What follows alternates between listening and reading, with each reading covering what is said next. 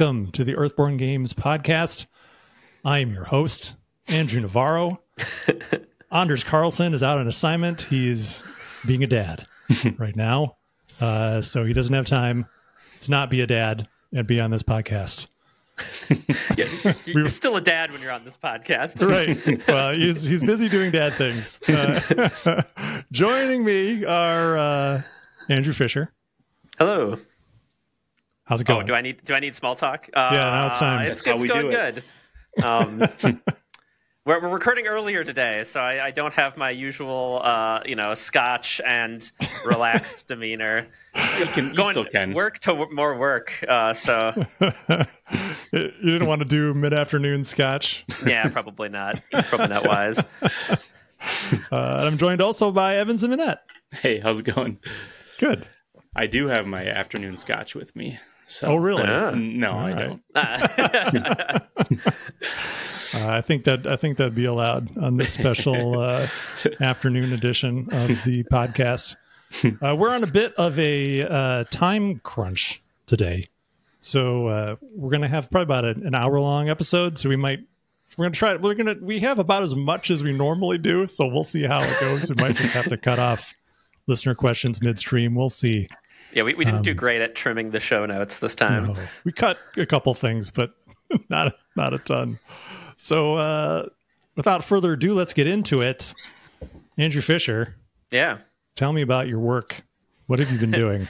Well, I mean, like, we haven't actually, because we just did the lizard, listener questions extravaganza last time. And so we haven't really talked about work in a while. That's but, true. Uh, it's... It, board game development takes a while, so I don't know if like it's going to be anything super revolutionary from when we last talked, but we've made quite a bunch of progress um, since we last talked about work stuff on the podcast. We've released a ton of web materials, support materials for the game. Uh, we did a bunch of final work on that, so we've got uh, one-day missions that are missions you can play in like one little quick session, just like kind of a sit down and play kind of thing. We've got uh oh, now I'm brain farting. Have we what not talked we about that at all on the that it's something we, we, we haven't even addressed? Right, we haven't. I don't, I don't believe we had released it yet when we wow. last. Wow! Holy yeah. cow! It has been I a know, long time a since we talked about work. um, and uh, yeah, we've got an F A Q and errata. I think we did talk about that one a bit. Um, we've got pre-made decks. We've got achievements with Evan's beautiful icons. We've got a ton of different materials on there. And coming up, we have... Can, can I talk about what we're going to release soon, Andrew? Oh, yes, absolutely. Uh, we have a digital version of the complete campaign guide. And uh, Corey and uh, uh, as well as our website guy, Travis, have been uh, working at integrating a new... Um, I don't know web development terms. It's uh, a tool set that we, you know, a, a wiki kind of type tool set that allows to kind of sort all the entries, search by entry number, get it immediately popping up, integrate all the errata, all the F A Q. Uh, it'll be really easy to to use uh, for both, and it's fully adaptive from mobile to desktop, so it's usable on both. Um, It's not quite like as flashy as maybe some of the apps Andrew and I have worked on in the past, but by being web-based, it's incredibly accessible by basically any device, incredibly usable, and more likely to be supported ongoing than like something that's hosted on like an app that needs to get an Xcode update every six six months. So, uh, sorry. I, Yeah, the former, digital de- the, the, the former digital developer is really getting in the weeds immediately there. But anyway, so we have uh, coming up soon, we've got that online campaign guide. And uh, we're going to be using that same platform for an online rules tool as well. But that'll be coming a little later. Uh, we, I know we've talked about that in the past, so I just wanted to make sure I mentioned it. So you know that that one's also coming, but we're going to release the campaign guide first, followed by the rules tool a little down the road, uh, somewhat based on uh, when I'm out due to my baby. Which is very soon. Yes, any day, really. Uh, yeah. Our due date is next Friday, so when we release this, it'll be in one week, October twentieth. So, you know, I could just uh, uh, disappear into fatherhood at any moment here. Well, if your child, if your child is anything like you, um, they'll be they'll arrive like on the twentieth or whenever the due date is. That's right. Promptly. Exactly. Arrive exactly when they mean to. That's right. Well, that's um, a lot of exciting stuff that we have going on. Uh, I think the rules, the rules portion of it, it's just, you're just reorganizing it now, right? Because we pretty much have everything in there. You just need some Im- images and then moving some stuff around, but it's almost yeah. We've been go. working on it for to be hosted on just our website. Like we have kind of a WordPress setup for our main website, but and so we were working on a setup where we hosted it there. But this new kind of uh, again. Uh, back end, whatever, uh, that we're using for the campaign guide is incredibly searchable, usable, and just had all the tools we actually wanted. So we decided to migrate the rules there as well. And uh, like the visual style I was doing all the diagrams in doesn't like look as good in the, the different in the different color scheme. You know, like the I, I, I colored the arrows the same color as the new background, so like all the arrows disappeared and like so. Redoing some diagrams, uh, doing some reorganization, that kind of thing. Yeah. Cool. Um, the one other thing I, I have in my uh, work stuff is, uh, uh, as of this coming out, uh, our partners will have uh, gotten started on translating the expansion. So, um, so that's going to be like that expansion is, is continuing to move along, and I think we're we're we're We're getting to a good place with it. It's taken a bit longer than we had hoped, but I think now we're we're moving at a decent clip, and uh, I'm uh, excited to get that all wrapped, buttoned up with the yeah. partners. Just getting to the point where we feel comfortable passing along the cards, I think, is a is a pretty major step. Uh, we still need to finish up the campaign guide, and then you know we'll be doing some very late testing, kind of like while localization is going on of the campaign and the. Uh, And the missions, just to make sure we're not missing any timers or anything.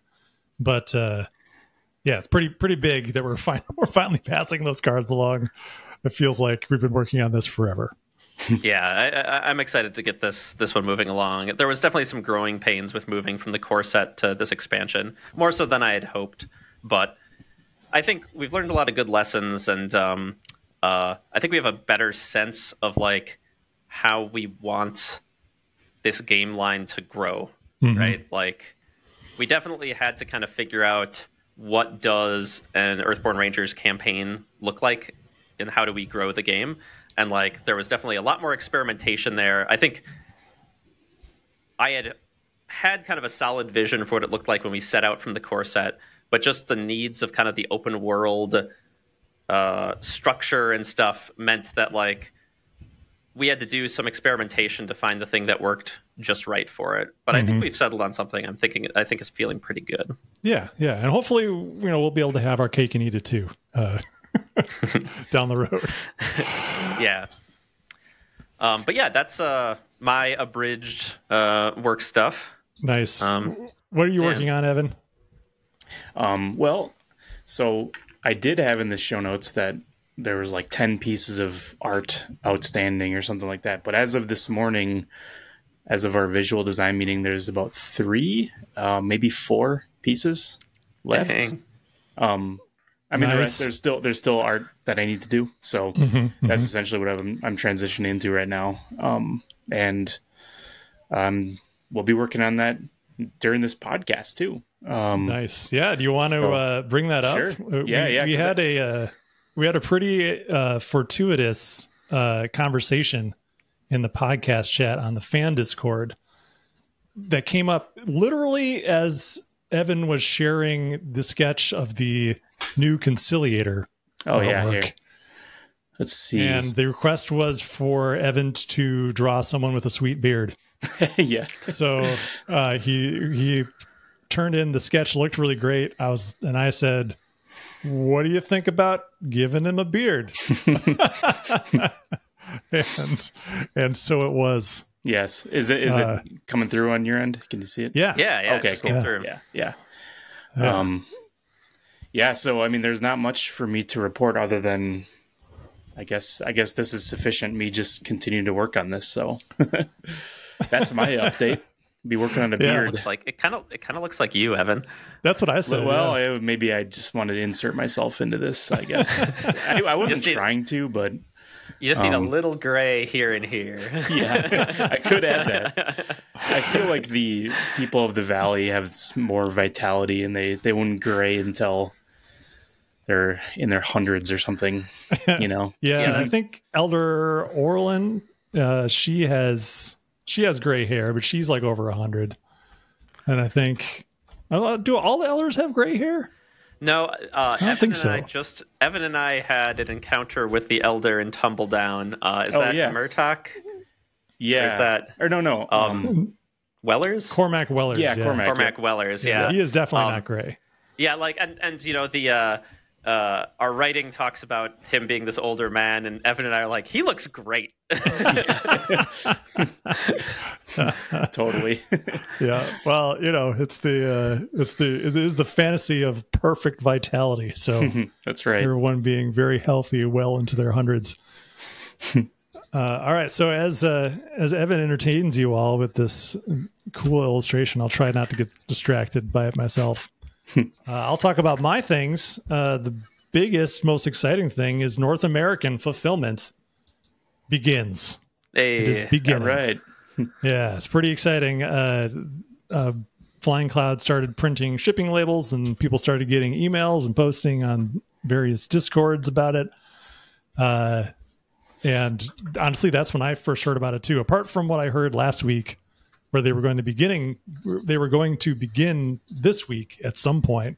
Um, I haven't gotten any other word, so I assume, uh, and I hope correctly, that the fact that they're printing shipping labels and I think likely staging their uh, picking and packing op- operation right now, I think uh, bodes well for shipments to start to go out this week as they predicted. So that is very exciting. It is finally I, happening. Yeah, there's some people in the Discord who said they got notified and yep. that the game should, like, uh, their notification said it should be to them by Saturday. So some people... Oh, okay. Yeah, awesome. I mean, like, it's just it's somebody on, on Discord, and, you know, it's like, uh, you know, whatever random estimation from the, the shipping notification, but... I'll yeah. take it. It's shorter yeah. than it's shorter than six weeks, so uh, that's an that's an estimate I can live with. Uh, so that's super exciting. Um, it's been a really long road to get here to to the point where the majority of our backers will finally be receiving our game. Uh, so I'm really excited to finally get it out to everybody. So good job, you guys. We made it. Hey. uh, yeah, and we'll be doing, uh, I don't have it here on my list, but we'll be doing our local pickup event. We'll send an email out to the nine people that need to be notified of the local pickup event. Um, but that'll be the day after your baby is due, Fisher. So we'll see.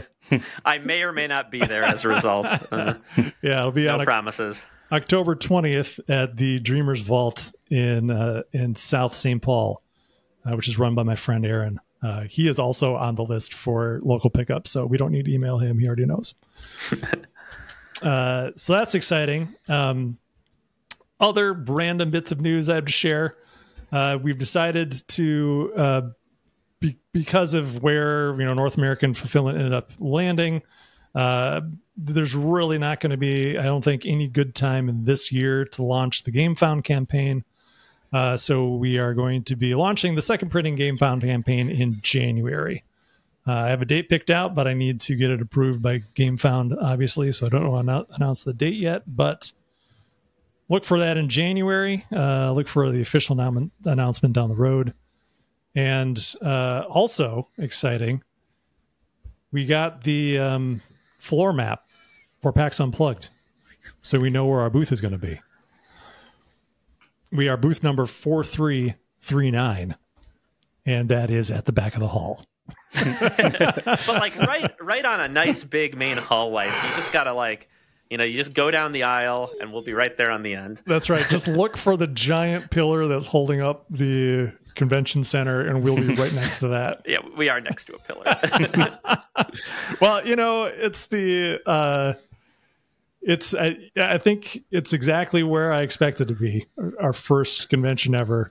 Uh, we're not going to get the prime real estate, uh, but it, like you said, we are on a, a major thoroughfare. We're on the same thoroughfare that uh, Leader Games is on. So find Leader Games, just keep walking, and eventually you'll you'll find us.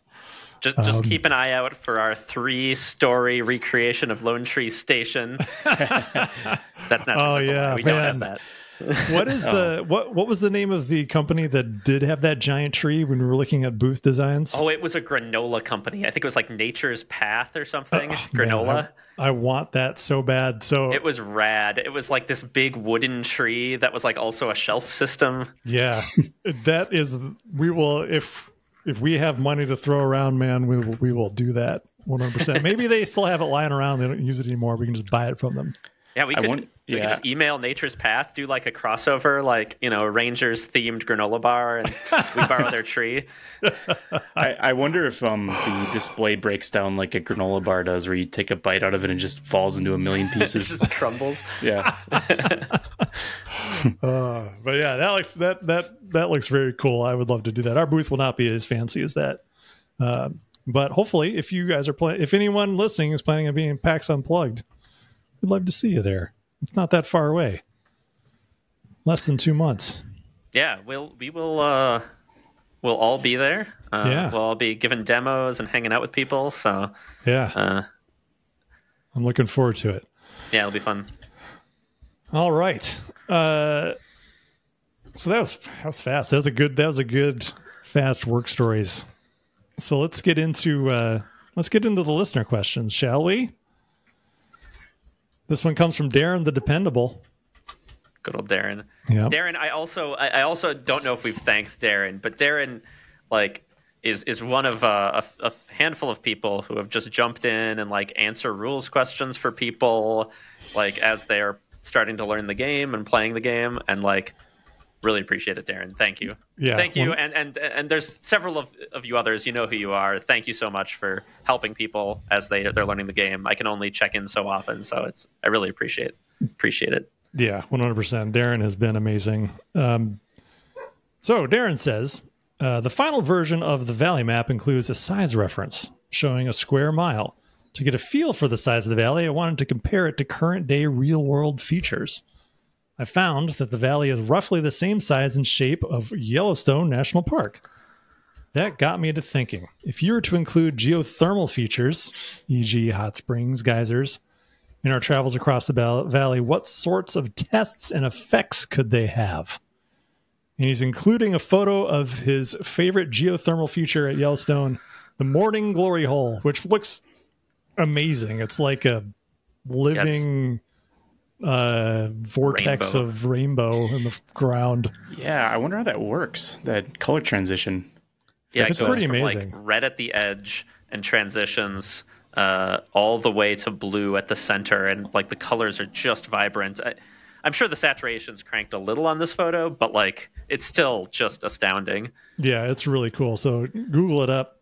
Uh it's very neat. Um Yeah, I actually I remember like mentioning something about wanting to do ge- geothermal features, and I think uh, in the third expansion, uh, that is my hope. I at least want to make sure we have hot springs when we go up into the mountains. That that much for that much for sure. I've been thinking that would be a, a some kind of soothing, soothing feature of some kind. But have you given any thought to? Uh, What other like dangerous geysers we might have, Fisher, yeah, that mean, could well, explode under your feet? With the geysers, of course, like using the challenge effects to create some kind of slightly uncertain timer for the, you know, when it goes off and causes kind of a dramatic disrupting event to the board would be something we could play with. Uh, and your discussion of like going up into mountains uh, definitely sparks some things. One of the things we're trying to do is as we go to different locations around the valley uh, in our expansions, is we're trying to make each environment feel a little mechanically different. Um, so each kind of area will have different mechanical themes. Different decks will do well in different areas, and it'll give you some motivation to kind of customize your deck as you move between these different areas and do these different campaigns, so that you keep kind of seeing new cards because you face new different things. And so I could, as you get higher, like I can definitely see contending with thinner air and colder temperatures, and like maybe making temperature thematically meaningful, where hot springs suddenly become like very immediately localized temperature, which is interesting for like representing mm. theme in gameplay. So I could definitely see ending up playing with some kind of temperature mechanic to represent hot springs and stuff as well. Yeah. Um, but we haven't done any yet, so T B D on how exactly we end up implementing any geothermal stuff. Yeah, I can say the odds are probably pretty good that we will do something with them uh, in the next expansion or in the next two. Uh, beyond Legacy of the Ancestors, of course. Awesome. Great question. Thanks for sharing that, Darren. All right. And on a similar theme, we have a uh, question from Maka. This is talking about great hikes. Since folks are up in Minnesota, have you ever been over to Isle Royale? The first place I backpacked, and it is gorgeous, gorgeous, and so remote. I have never been there, but Fisher, yes. You said you've been there. I have. Um, I did kind of the, it's a, it's like an oblong island. Uh, I believe it's the biggest island on Lake Superior. Um, uh, and it's kind of off of the North Shore uh, up here in Minnesota. And uh, I did a hike from one end of the island to the other. Uh, it was part of Boy Scouts, so it would have been in high school. So what? Did you take like a ferry out there? Or what, how'd you get out years? there? Yeah. Yep. So you take a ferry out. And there's kind of like a landing area. And then we hike across from one end of the island to the other. And then what do we do back? I think you loop back and then take the ferry home. Um, it's been a while. But one of the cool things about Isle Royale is its population of wolves and uh, moose. Mm. Uh, it's like one of the highest density populations of moose anywhere in the world. Uh, so uh, we unfortunately spent a week there. It took about a week to hike from one end to the other because we weren't setting up a very fast pace, you know, because uh, there's in Boy Scouts, you have people of varying skills. But so we, we took about like five to seven days or something to, okay. to go across the island. But um, only moose we saw was a skeleton. So no. we didn't see any live moose. Uh, but it's been really interesting, actually. I don't know how much you know about this, Andrew, but like the moose and wolf population on this island and like kind of the drama from the last few years about this? No. Tell me the moose drama. Well, so because it's such a small island and it's so densely populated like this, it has the ecosystem. I'm sure there's there's uh, wildlife people in our audience who are like, you're butchering this th- these facts, but there it, it's very volatile. And um, one of the things that kind of helps, you know, because like there's a bunch of moose, but then the wolves hunt the moose. And then one of the other issues is there's a bridge that forms during the winter by the water freezing between Isle Royale and the mainland. Um, and then wolves can cross over between the island and the mainland. And this bridge started not forming as reliably. Mm-hmm. And then the wolf population got dramatically inbred on the island. Um, and started dying off as a result. And then the already high moose population without wolves to hunt them just like got unsustainably high. And so a few years back, the government actually stepped in and like intervened to help add uh, genetic diversity to the wolf population. And it sounds like it's actually worked really well, and it's stabilized okay. and the, the moose population's going down. So anyway, it's interesting. Been kind of interesting. Yeah. And like, I don't know, because I hiked it so long ago, I had this kind of attachment to it. And I've kind of wanted to go back with Sam because it's a nice, uh, chill backpacking trip um, compared to like some of the up and down I've taken her on, like in the Superior Hiking Trail and stuff. It's mm-hmm. a little more even keel. So I wanted to go back and do it with her. Uh, maybe once the kiddo's grown up a little. You don't need to uh, worry about wolf attacks out there with so many wolves on the island and nowhere, nowhere to run. Honestly, you're on an island? If you're going to be worried about any kind of attacks, you should be way more worried about moose attacks. That's true. That's true. Uh, that, than wolf attacks. So, no, you, you don't really need to worry. Like, obviously, you uh, you know, you, you take all the normal like precautions you do for bears primarily, uh, but the wolves aren't really interested in that, and they'll generally leave you alone. Um, but it's the moose. You give them, if you run into a moose, you give them a wide berth. You, yeah. Like those things, they're spooky. They'll uh, they'll get really aggressive, and they're just enormous. So uh, we were way more scared of running into a moose than a wolf. Yeah, I saw a moose once uh, on uh, the Bierstadt Lake, and they were at a pretty good distance, just kind of hanging out in the water, and then they started to come towards us, and I got really nervous. Yeah, that's fled the, the shore ones, immediately. The only ones I've run into, like live ones, were in the Boundary Waters, where I was in a canoe, and you know you can just observe from a distance, and then uh, we did have to once wait out one that was sitting at our portage, and we didn't want to land, and we just sat out there in the water for like forty-five minutes waiting for this moose to to be done just hanging out. That's awesome. I take it you've not been to Isle Royale, uh, Evan? No, I I didn't come from a very outdoorsy stock of people. So no, don't let I, I the, uh, so don't be fooled by your flannel shirt. Yeah, yeah, exactly. I'm I'm just trying to blend in with the flannel. With the Minnesotans. Yep. Yeah.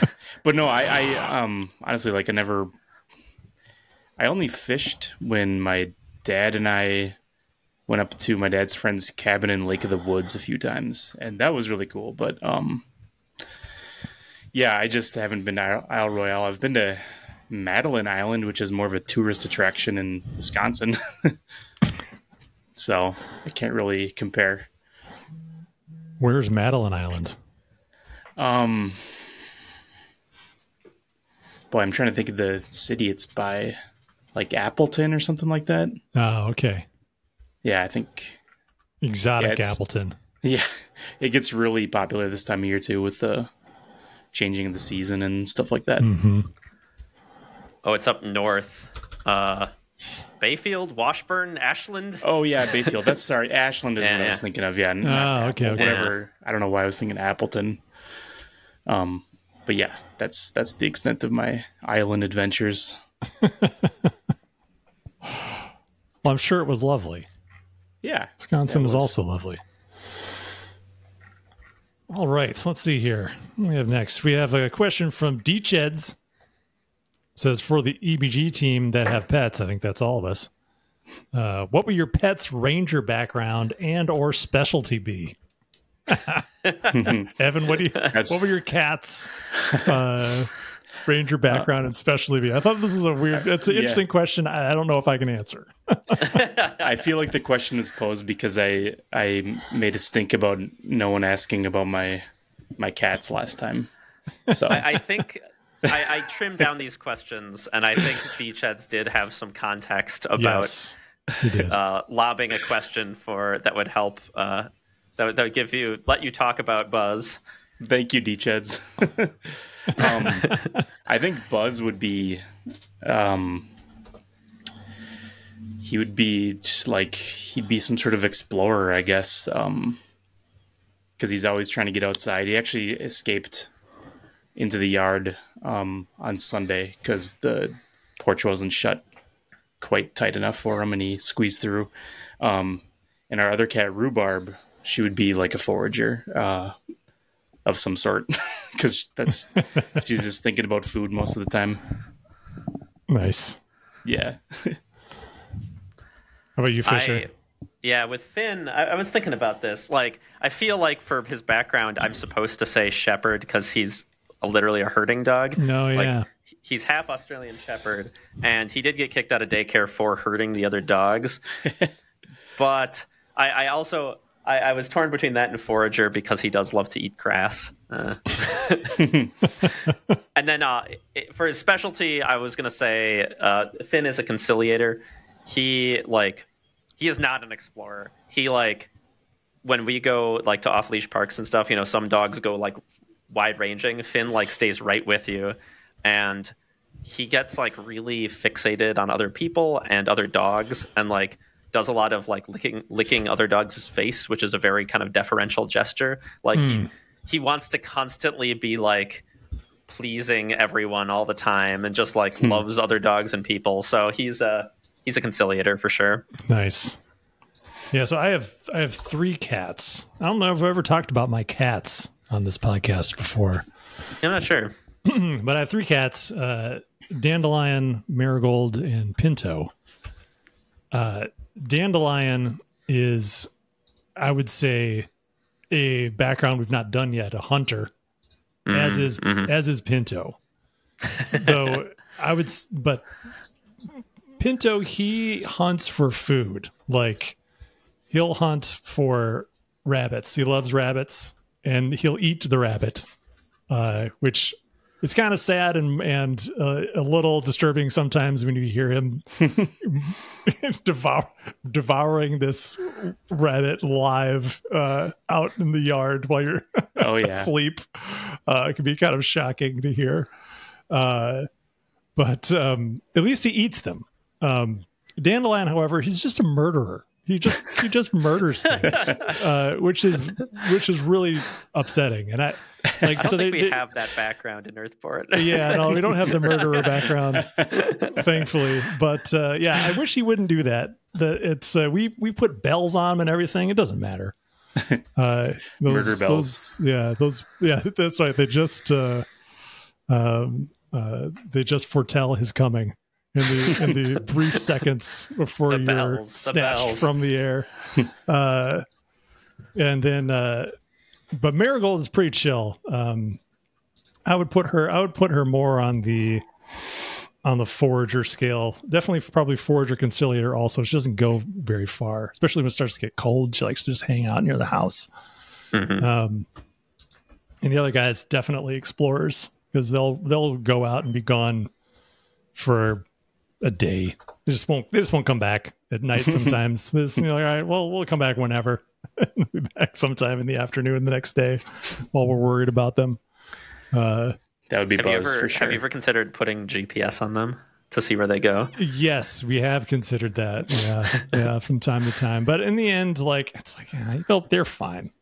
They're cats. It, no, I, they're, I, they'd be I fine. Mostly would just want to know, right? Yeah. Like just to mm-hmm. see. Out of curiosity to see where they get to. I think it'd be cool to like put a little camera on them and Ooh, see where yeah. they go and what they do. Uh, yeah, that'd be neat. Yeah, because sometimes I catch them like way up in a tree or like on the neighbor's roof.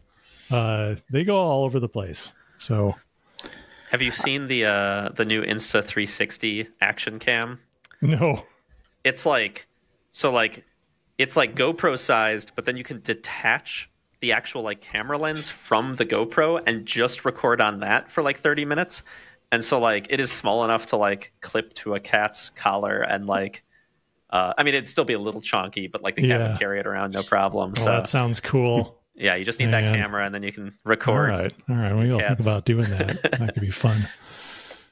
All right. Yeah. Okay, Haley asks or says and then asks, Uh, we typically hear about video games you're playing more often than board games. Does designing slash playtesting games for work leave less energy and time for playing other tabletop games? Or is it simply an issue of adulthood and finding time to get uh, to get the game together or gang together? Get the gang together. Uh, is it ever tough to exit the game designer headspace? That's a good question. What do you think, Fisher? Yeah, that, that is a good question. Uh, I definitely find that I have less energy for tabletop games after working on tabletop games all day. Uh, and in fact, it's it's something that my, my my best friend Matt, who I hang out with most weekends, always complains about. Is like he always really wants to play the games I'm working on. And I'm like, no, I need a break. I've been thinking about that game all week, right? Yeah. Like I want to like play a video game with you or something, right? Just like do something else. And he's like, no, I want to play your game. And uh so that's definitely a struggle I've had, and like it's something that I noticed a lot when managing people at F F G is like people would come on board and with like really deep, thorough knowledges of the board game industry, but then as they the longer they work at the company, they spend so much time working on their game, right, that they just play fewer other games because like they just don't have as much time or mental energy for other tabletop games as they did before they started, because previously all their tabletop energy was just going into playing a variety of stuff. And so like we would do a lot of things like game nights at the company to like bring in, like have people bring in all sorts of games just to like keep playing games outside of our own catalog, because over time, just because of like a limited number of hours in the day and mental energy people have, people would play less and less games outside of work, as it were. So yeah. I definitely, it's a trend I've definitely seen a lot of. Yeah, no, I, mm. I definitely, I feel the exact same way. Um, Evan, how did you feel working, you know, working graphic design? Did you, did you feel that fatigue of, of playing tabletop games? Not so much, because I wasn't so concerned with, you know, the rules and all the stuff that you guys were busy with. Um, so like when I, uh, one of the games I was working on before I left F F G was, was Legion, or actually that was kind of taken out of my hands when there was that split. But, um, I loved Legion. I loved playing it. And it, for me, it was simply a matter of just not, I kind of lost the time to, to direct towards gaming, because it's so time intensive. And, um, yeah, I, I, uh, I just can't make time for it. But I, if I did, I, I don't think I would suffer from the same issues you guys have, because I'm not so invested in like the, the mechanics and everything, you know? Yeah. If that makes any sense. Just the visuals.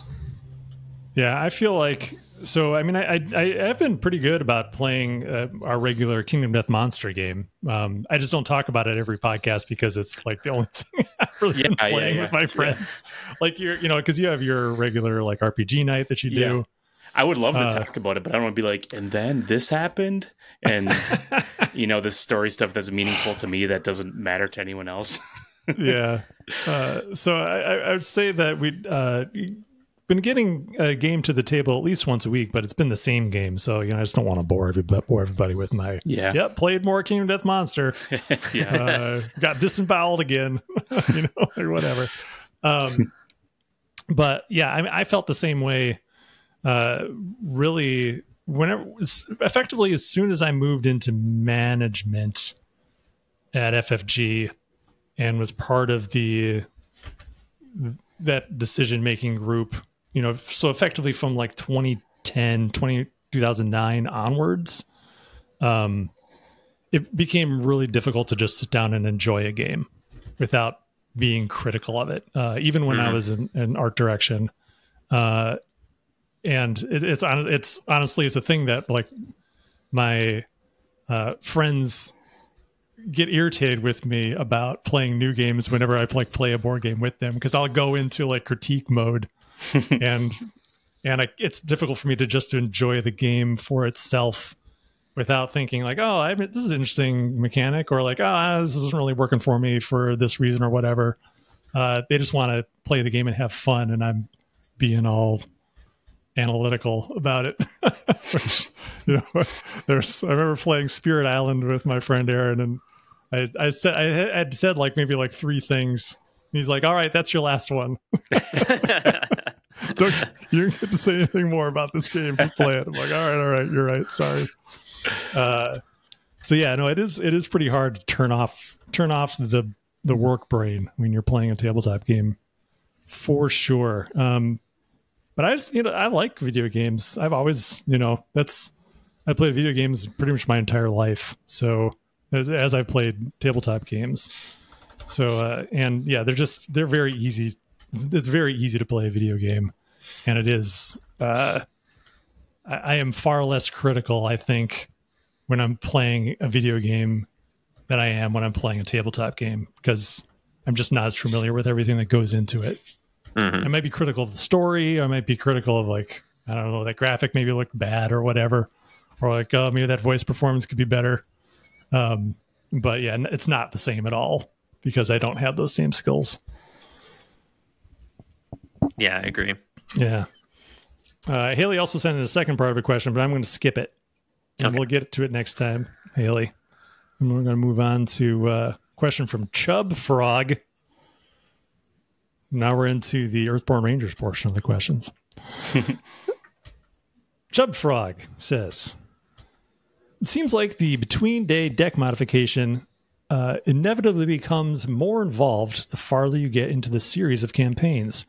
Eventually, preparing for each individual day of a campaign could entail full-fledged deck building with all the rewards you've unlocked. Do you think this could become the case? And if so, is it desirable? I, I hope so.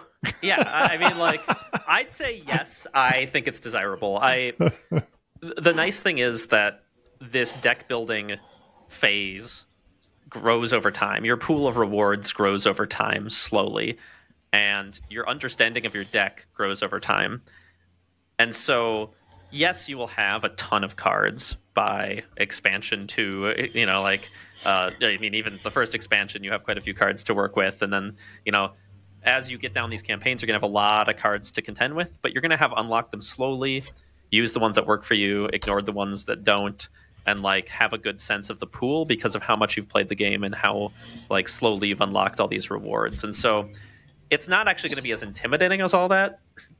And honestly, to my earlier point about us trying to make it, different areas you go to have a different mechanical feel, I think my ideal world is one where you customize your deck a little as you go to different places. I want you to think about what you're going to be facing and want to camp between days so that you can tweak your deck a little to help with what you're going to be handling the next couple days. Uh, and so I consider it a feature for people to engage with that. Uh, I don't think you're going to get to a place where you're, like, fully rebuilding your deck. It, in my experience, it's mostly tweaking. Yeah, that's been my experience playing in the the camp the the campaign is that uh, there are, like, good all rounder cards that are just nice to have in your deck at, at any time, but you'll definitely go into situations where you, where you can intuit based on the parameters of the mission what things you might want to include in your deck that you might not normally include, uh, and that can be super helpful. Um, especially on subsequent playthroughs. Like, if you play it again, like my, my second time through the campaign, I definitely did a lot more deck modification going into specific missions, knowing more clearly how they play out, you know? Uh, so that was kind of fun. That was fun to, uh, to make those, make those changes and then see how it, see how it went. So, yes, definitely a feature, I would say, because that's the direction we're going. So hopefully it's fun for everybody. Uh, I, I, I think that it is. I've I've enjoyed it, at least. All right. Uh, Norman. I don't know if we've ever got a question from Norman. No, I don't um, think so. So welcome, Norman. Thank you for the question. Uh, I noticed some path guards have thresholds that scale with the number of rangers, while others have fixed thresholds. Harm, on the other hand, seems to almost exclusively have a fixed threshold, with only a few special exceptions. I'm curious what factors determine scaling or lack thereof of these values. That's a good question. What, that is what a good question. Think? What do you think, Fisher? Um, well, the the answer, I don't have, like, a dead simple answer for you, but, like, ultimately when you uh, are balancing a game, you have lots of knobs and levers, right? Uh, and so when we're looking at something like player scaling in our game, we have a few different things that scale with players. The big one being that every sca- every player draws a path card every round. Um, and so you will get, in a in a one-player game, you get one path card per round. In a four-player game, you get four path cards per round. But if you kind of, we do a lot of, like, in kind of some of our estimation about how things balance, you do some value estimation on, like, what a card is worth. Like, how much energy investment is a card on average? Like, how much energy would does a ranger have to commit to get that card off of the board? And generally, our path cards are significantly lower than one full ranger's worth of energy, right? Like, um, and, you know, our energy is split between different aspects that have different focuses. So, like, certain aspects do certain, accomplish certain things, and other ones just rarely can do those things. So it gets a lot more complicated than that in a way I'm not going to dive into in this podcast. But ultimately, so our scaling there, uh, we actually, as that scales out, it doesn't scale, like, perfectly per ranger. And we end up kind of with this excess of what the rangers can accomplish the more rangers you have. Uh, Some of that we've we noticed in play actually gets kind of lost in the shuffle of four people coordinating. It's just a lot more difficult, and we lose some of that like efficiency in most groups unless it's like four incredibly experienced players who are all like know what they're doing. Um, but we have some excess, and so some of that per ranger scaling that goes onto individual cards is to kind of help compensate for that excess, and the amount of it you see sprinkled throughout the game kind of depends on a few different factors, but like how much we wanted to compensate for that excess in that part of the game. Uh, other places you'll see it is when things are specifically related to mission objectives, so that they those kind of objectives scale. So most cards that have to do with side activities, so things that can earn you reward cards, will often scale. And you'll notice, like one of the one of the places you do see harm scaling is on, for example, the mega predators, which clearing them due to harm is a way to complete missions involving them. So because of that, we wanted that value to scale. So there's a lot of different kind of balance, game design, and experience reasons, and like knobs and levers as to why various values are the way they are. Um, that, I, I'm sorry that's not as clean an answer as you might like, but that is the reason. Yeah, well, I think the the the takeaway that I have is it's not just a formula that we have, that there's a lot of, that goes into it. Um, I think there, there is not the least of, of which is just feel. There is a bit of a formula on estimated energy it takes to clear a card, right? Mm-hmm. We do that kind of value estimation to make sure that we're not overloading the players too much. Um, one other thing to note is you asked why fewer cards with harm thresholds have that, and that's because harm can't be output by a common test. So things like progress can be output by a common test. It's something that everybody has access to all the time. Harm can only be output by weapons, which have to be included in your deck. And given the rate we see of weapon inclusion and just how many weapons are available early in the game, uh, harm output doesn't scale with player count as much as mm-hmm. progress output does. Mm-hmm. That's a good point. That's cool. That was a very deep and in-depth answer. I like that a lot. Yeah, sorry, I'm I'm uh, I'm burning our time here. Yeah, that's ranting great. About that was great. That's that's all right. That's perfect. Uh, I think that we're going to. Uh, We're going to call the list for questions there. We have a few other questions we didn't get to. If you if you sent in a question and we did not answer it, we'll uh, do our best to get to it next episode. Uh, we'll leave them here in the dock, and it'll continue to grow. But thank you, everyone who uh, asked a question. Really appreciate it. You guys uh, give us the bulk of stuff to talk about on this podcast, and we appreciate you for doing that. And uh, And I've really liked the reoccurring cast of characters we have, of those of you who ask uh, uh, multiple questions. You kind of like get to know a person based on, you know, the questions they ask and their YouTube comments and stuff. So it's like, I don't know, it's fun. It's yeah, it's cool to like it's fun. Uh, chat with you all asynchronously. Absolutely. All right. So uh, we have about ten minutes left. Let's get into the stuff we're into.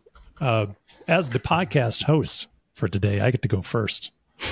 And that means yeah, what are you into? We're going to do Andrew's Indie Game Corner. Nice. So I, uh, so last episode, uh, Anders suggested I try a indie game. And I did. I tried Lonely Mountains Downhill. Have you guys, have you guys tried that?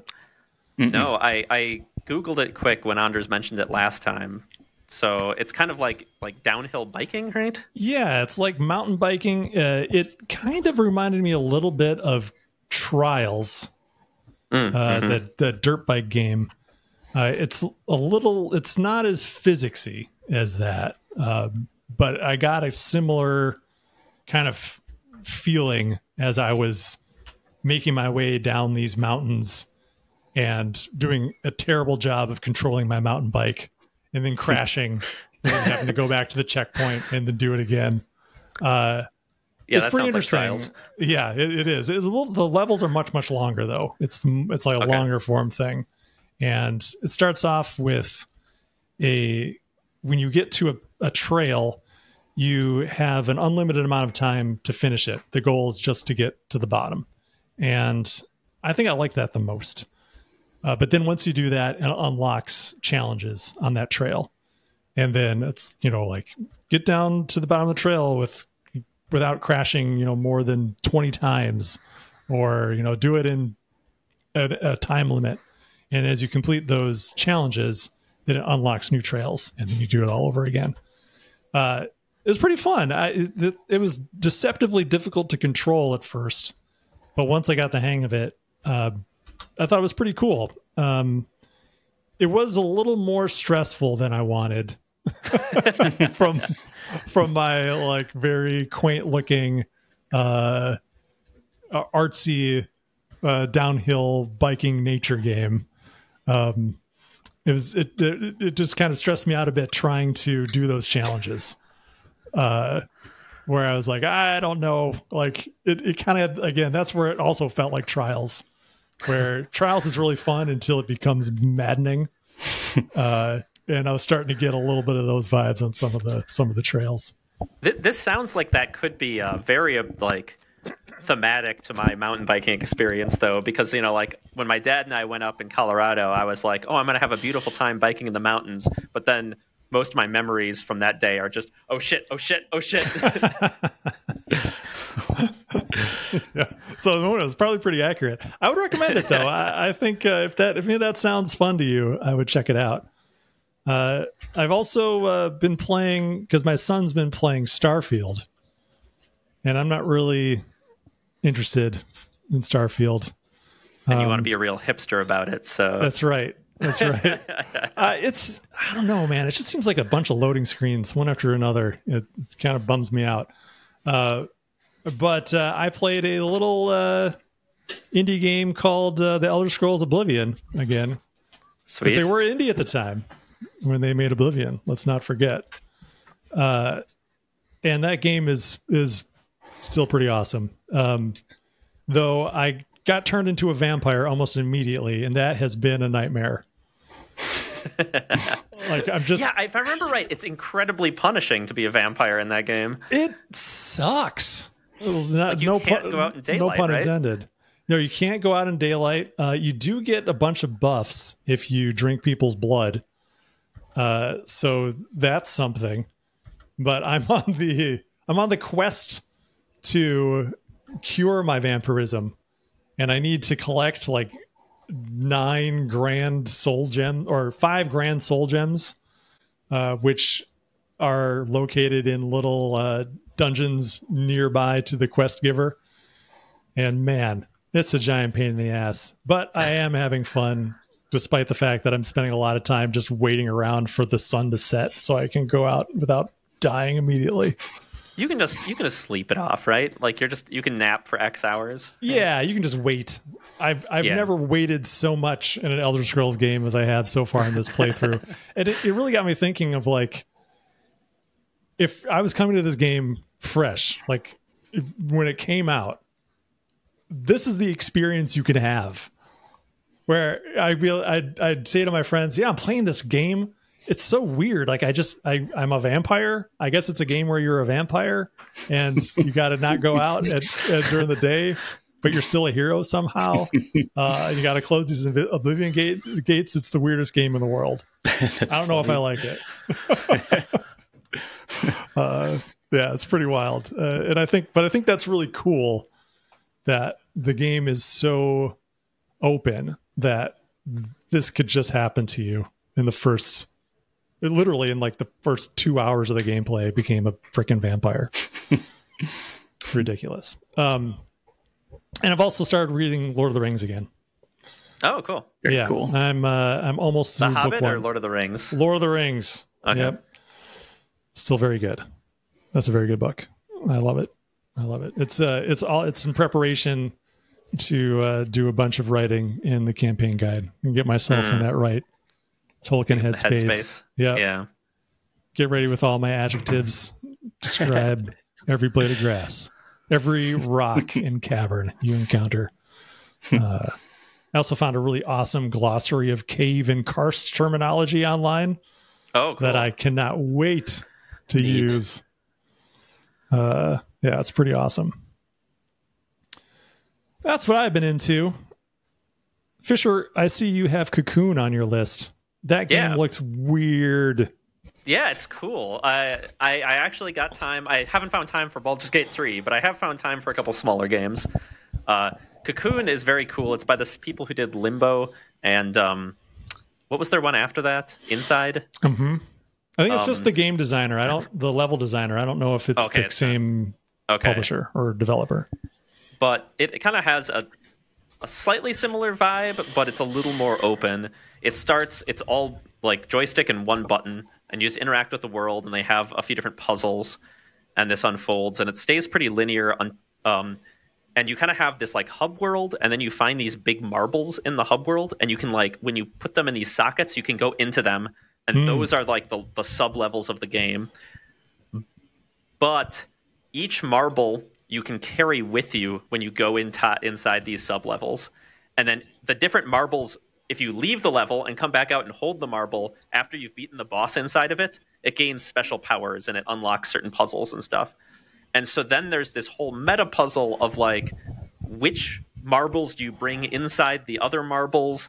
It's like... like recursive game like recursive game design, and like you, you have to keep track of like which marbles do I have inside other marbles, and so you have to like bring them inside the subworld so you can carry a bunch of marbles around with you and then unpack them all. And so some of the puzzle design comes in this like recursive level thing where the levels are objects you can carry around and bring into each other. So it's, it's uh that idea is very neat. That uh, sounds wild. Yeah, and yeah. It's a pretty game. It hurt my brain just you talking about it. Yeah, I can't imagine it's, what what's like for your brain to play it. It's pretty approachably designed, though. It, it's not bad. Okay. Uh, the other game I've been playing is Chance of Sinar, uh, which is similar, a, a little brain burny, but in a different way. It's all about you're kind of in the Tower of Babel, and everybody speaks in these symbolic languages. And you have to figure out what their symbolic language means by context and slowly translate it, and then use your translations to figure out how to navigate. And then you get to a new level of the tower and you get a whole new symbolic language. And so, and then eventually you start having to mix and match the different symbolic languages you've translated. And so it's this like deduction translation game. It actually kind of reminds me of uh, Secret of the Obra Dinn, or mm. what was that? The Obra Dinn uh, yeah. game. I know what Sim- you're talking about. Similar kind of deduction loop where you're they they do a pretty good deduction solving U I that like makes you feel smart and engaged. So that's been fun. Cool. Cool. That sounds neat. Evan, um, what did, those, oh, is that, did you have more to share? No, that's it. Uh, right. Those are the two games I've I've had time for around baby prep. That's cool. I, I kind of want to check those out. I, I, I looked at Cocoon. It Like I said, it looked so weird. I don't, I don't know if it made me feel good. I, it uh, it has some similar. It's not quite as dark and creepy as like Inside was, or yeah. even like Limbo kind of made you feel. Yeah, it it's a little, but it it's a little more whimsical and lighthearted than that. But it still has that like kind of oppressive edge. Like yeah, that okay. slightly, you get a slight unease as you're playing it sometimes. Yeah. Hmm, maybe I'll check it out. It's on Game Pass, so. Oh, the the yeah. bar's low. Why not? Yeah, exactly. Uh, Evan. Yeah. What are you into? Well, real quick, I want to mention, I, when I looked at the show notes, you'd written Cocoon, and I thought you were talking about, you were going to talk about the movie. The movie? Yeah, movie. From nineteen eighty-five. I was like, oh, I haven't seen that. Maybe it's, uh, yeah, but, um, yeah, I'm not into much lately. Just been real busy. Not into uh, anything.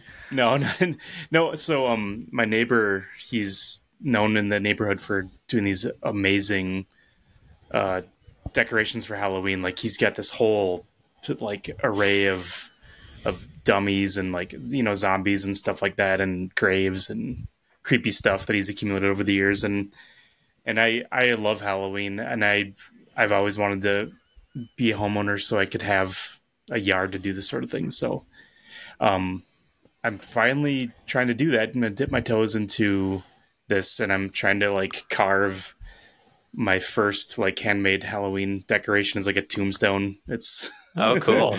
Yeah, so I was just gonna do like a tombstone for every like slasher killer. So the first one I'm starting with is Jason, because I I have this cool Jason mask that I got custom made like twenty years ago. Um, nice. Dang. Yeah, it's it's like actual fiberglass. It's really cool. Um, so, anyways, I I wanted to start with Jason. Are you gonna wear that for the trick or treaters?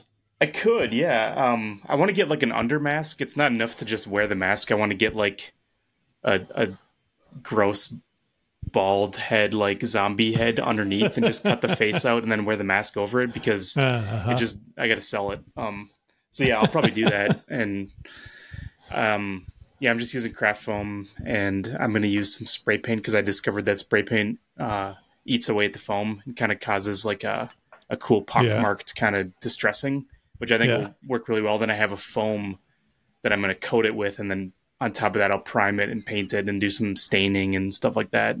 But um, it's it's a lot of work, and uh, it's going to be really funny to have just one decoration in the yard this year. But uh, hopefully it'll grow, you know. And I'm not trying to compete with my neighbor because he's is amazing. I just want to compliment what no, he has. Start- Start the arms race. That's right. Yeah. He needs true competition to make him more amazing. His first like Halloween decoration is called the babysitter. It's like this creepy zombie-looking lady in a chair with like this weird baby, and he said he had that since he, that was his first one, and he got it. He's made it in nineteen ninety-one, so he's got you know like. several like decades on on me, so most of your lifetime. yeah yeah pretty much. Yeah other than that, I'm reading, but you know this just I'm reading just trashy stuff like comics, like this West Coast Avengers right here. I got a whole yeah those trade comics paperback. Who likes comics? Yeah. Well, this is nice. Weird. I mean, when I talk to people uh, like comics, they're usually talking about comics in the last ten years, and I'm I'm going back to like the night late late eighties, early nineties. Yeah, man. I, I love this. I love this stuff. It's great. That's when they were good. Yeah. I don't know why I'm drawn to West Coast Avengers. I, I think it's funny that Hawkeye is the leader, I guess. Yeah. I don't know. It's yeah. cool. Like he's got he doesn't have any superpowers, but he's the leader. No, I always so. thought that felt like the West Coast Avengers was like, and it's these guys. Yeah. No, that's the Great Lakes Avengers. Those guys, those are those guys. uh, there's no Great Lakes Avengers. Yeah, are there, there really? Yeah. Oh my gosh, I've never yeah. heard of that. I don't even know what the roster is, but maybe sounds Squirrel like Alpha Girl or something to me. Yeah. the, Cana- the Canadian Avengers. yeah, All right, well, cool. Thanks, guys. Uh, yeah. We did it. Yep, it's an hour. Yeah. we, we nailed it. Nailed it. For those of you whose questions we didn't get to, we will get to them eventually. Yes, yes we will. Uh, thank you guys uh, for joining me this afternoon, and thank you everyone uh, who's listening. Um, as always, if you have questions for us, feel free to send us an email at info at earthborngames dot com or leave it in the uh, Discord or YouTube comments, wherever you would like. We will get the message. Uh, the game is available on uh, earthborn games dot com, so if you'd like to pre-order, it's going to be available for real order very, very soon, which is super exciting, where you'll just be able to order it and get it. Um, that's not very far off. Uh, so, yeah, so stay tuned to our website. We'll have a bunch of stuff going up, as Fisher mentioned earlier in the show. Uh, and thanks, everyone, for joining us again, and uh, we'll see you next week with a new Playcast.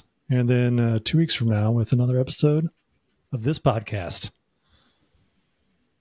Bye, everybody. Bye. See you.